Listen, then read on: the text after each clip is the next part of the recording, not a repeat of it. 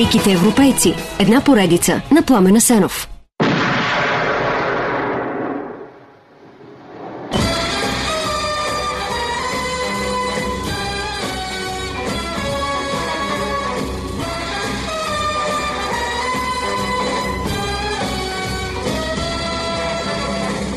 Бонд, Джеймс Бонд, а може би е по-добре да кажем Флеминг, Йон Флеминг. Доколко автор и герой са едно и също нещо, това е вечна и забавна тема, особено в европейската литература. Флобер, например, напълно се идентифицира с героя си, като казва «Мадам Бовари, това съм аз». Докато Унамуно се намъква в разказа и убива своя герой.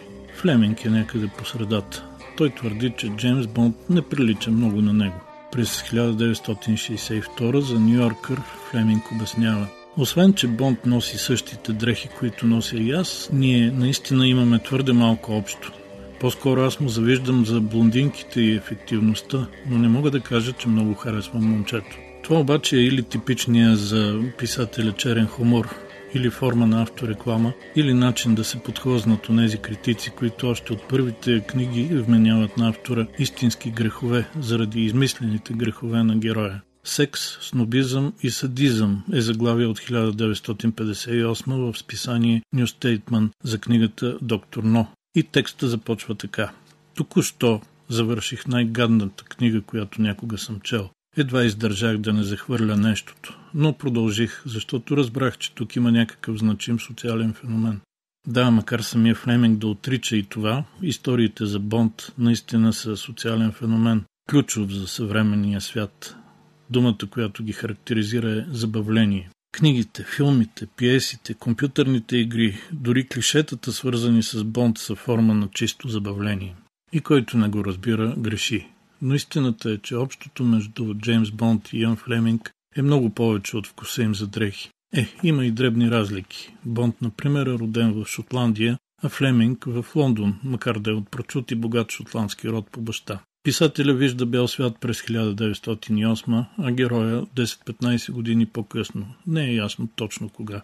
Бонд има на бузата си белек, Флеминг няма. Сигурно е, че Флеминг никога никого не убива, докато Бонд трепе лошите с дозини. И най-значимата разлика. Ян Флеминг умира през 1964, едва на 56, а Бонд, вече на около 100, е жив и до днес. Но приликите, както казах, са много повече от разликите. И двамата рано остават сираци. Бащата на Флеминг загива през Първата световна война във Франция, а родителите на Бонд в инцидент като алпинисти също във Франция. И двамата учат в Итън, но са изгонени, включително заради жени. И двамата губят девствеността си на около 16. Но Флеминг е изгонен и от военното училище, защото е пипнал гонорея, а за Бонд няма такива данни. После и двамата са на континента, където учат немски и френски, карат ски и усъвършенстват покера. Заради разликата в годините Бонд не преживява всички точки от биографията на създателя си. Липсват му прелесните журналистически години в Reuters и не особено успешния опит на банкер и брокер. Но малко преди Втората световна война и двамата са вече в специалните служби. Флеминг е личен асистент на адмирал Готфри, началник на флотското разузнаване, а Бонд е на оперативна работа. Започват като лейтенанти и дорастват до командър. Работят с американците от бъдещото ЦРУ, наградени с орден на Свети Михаил и Свети Георги. Но и двамата истински се разгръщат след войната. Флеминг захваща писателския занаят, а Бонд захваща да спасява света. Първо най-вече от руснаците, а после и от всякакви други злодеи. See reflection on the water, darkness in the depths. See him surface in every shadow.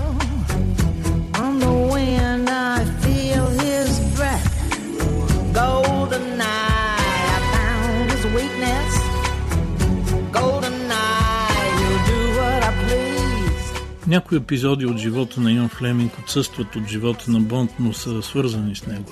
Една операция, в която Флеминг участва, например, се нарича Златното око, както и къщата на писателя в Ямайка, където пише 12-те романа и двете книги с разкази за Бонд.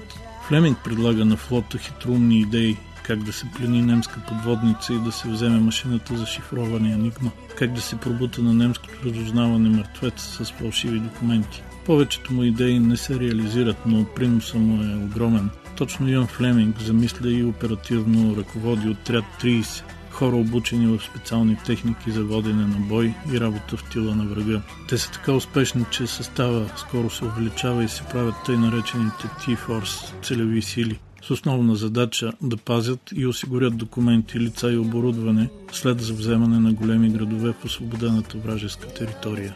Точно Тифорс изпреварват руснаците и намират документите за ракетните технологии на Вернер фон Браун, скритика и Пенемюнде. С този опит и като познава много от хората, действали в тила на врага, техните характери, умения и истории, след войната, когато решава да пише, Ян Флеминг създава обобщен образ на перфектния шпионин. Нарича го Джеймс Бонд и втрещен от успеха му казва Търсех най-скучното и безлично име, но никога не съм си давал сметка, че то ще се превърне в едно от най-познатите по света. В вилата си в Ямайка, докато не прави любов с съседката, Флеминг трака около 2000 думи дневно.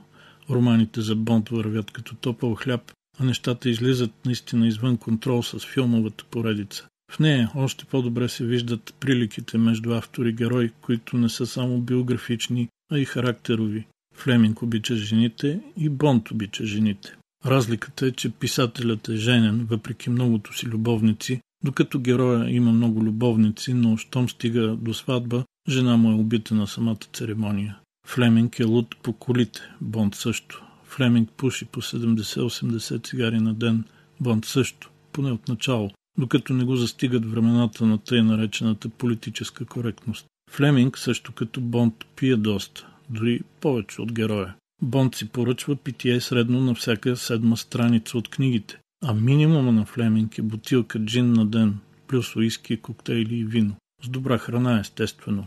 В Англия Бонд яде скромно, стек с картофена салата, но навън се отдава на кулинарна екзотика. Любимото ядене на Флеминг също е просто – кафе с бъркани яйца но иначе яде всякакви изтънчени храни. Бонд обаче има прекрасно здраве, а Флеминг не и съчетанието с убийствения начин на живот му докарва инфаркт. Той уж забавя темпото, но през 1964, докато е на голф в Кентърбъри, получава втори инфаркт. Когато линейката пристига, Ян Флеминг им благодари, че са се отзовали така бързо. Това са последните му думи, преди да тръгне за другия свят, защото очевидно само един не му стига. Тук остава да ни забавлява само неговото алтер его, Джеймс Бонд, героя, който винаги оцелява и за когото един свят очевидно си е напълно достатъчен.